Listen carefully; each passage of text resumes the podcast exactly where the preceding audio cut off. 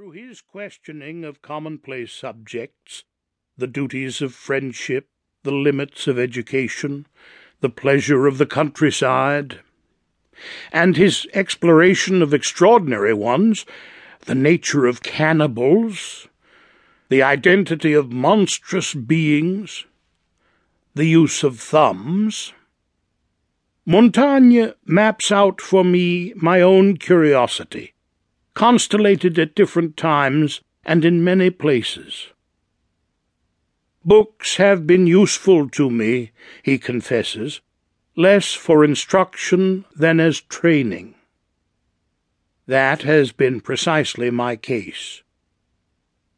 Reflecting on Montaigne's reading habits, for example, it occurred to me that it might be possible to make some notes on his Que by following Montaigne's own method of borrowing ideas from his library.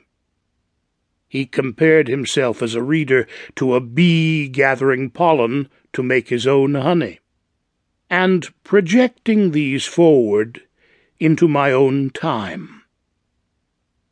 As Montaigne would have willingly admitted, his examination of what we know was not a new venture in the sixteenth century. Questioning the act of questioning had much older roots. Whence then cometh wisdom? asks Job in his distress. And where is the place of understanding? Enlarging on Job's question, Montaigne observed that judgment is a tool to use on all subjects and comes in everywhere. Therefore, in the tests that I make of it here, I use every sort of occasion. If it is a subject I do not understand at all, even on that I essay my judgment, sounding the ford from a good distance, and then, finding it too deep for my height, I stick to the bank. I find this modest method wonderfully reassuring. According to Darwinian theory, human imagination is an instrument of survival. In order better to learn about the world, and therefore be better equipped to cope with its pitfalls and dangers, Homo sapiens developed the ability to reconstruct outer reality in the mind, and to conceive situations that it could confront before actually encountering them.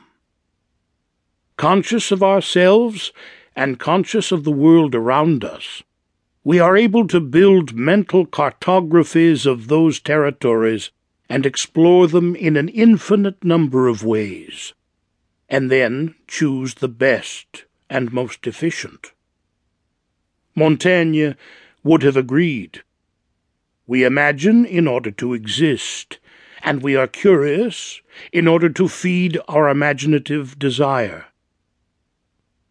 Imagination, as an essential creative activity, develops with practice, not through successes, which are conclusions and therefore blind alleys, but through failures, through attempts that prove to be mistaken and require new attempts that will also, if the stars are kind, lead to new failures.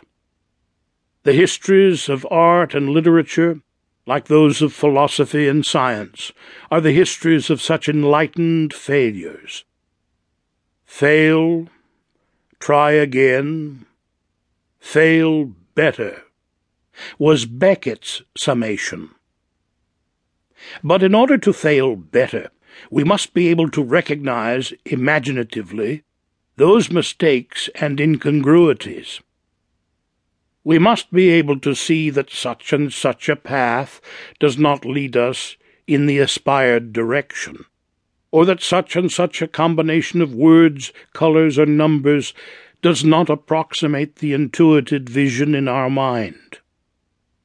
Proudly we record the moments in which our many inspired Archimedes shout Eureka in their baths. We are less eager to recall the many more in which those like the painter Frenhofer in Balzac's story look upon their unknown masterpiece.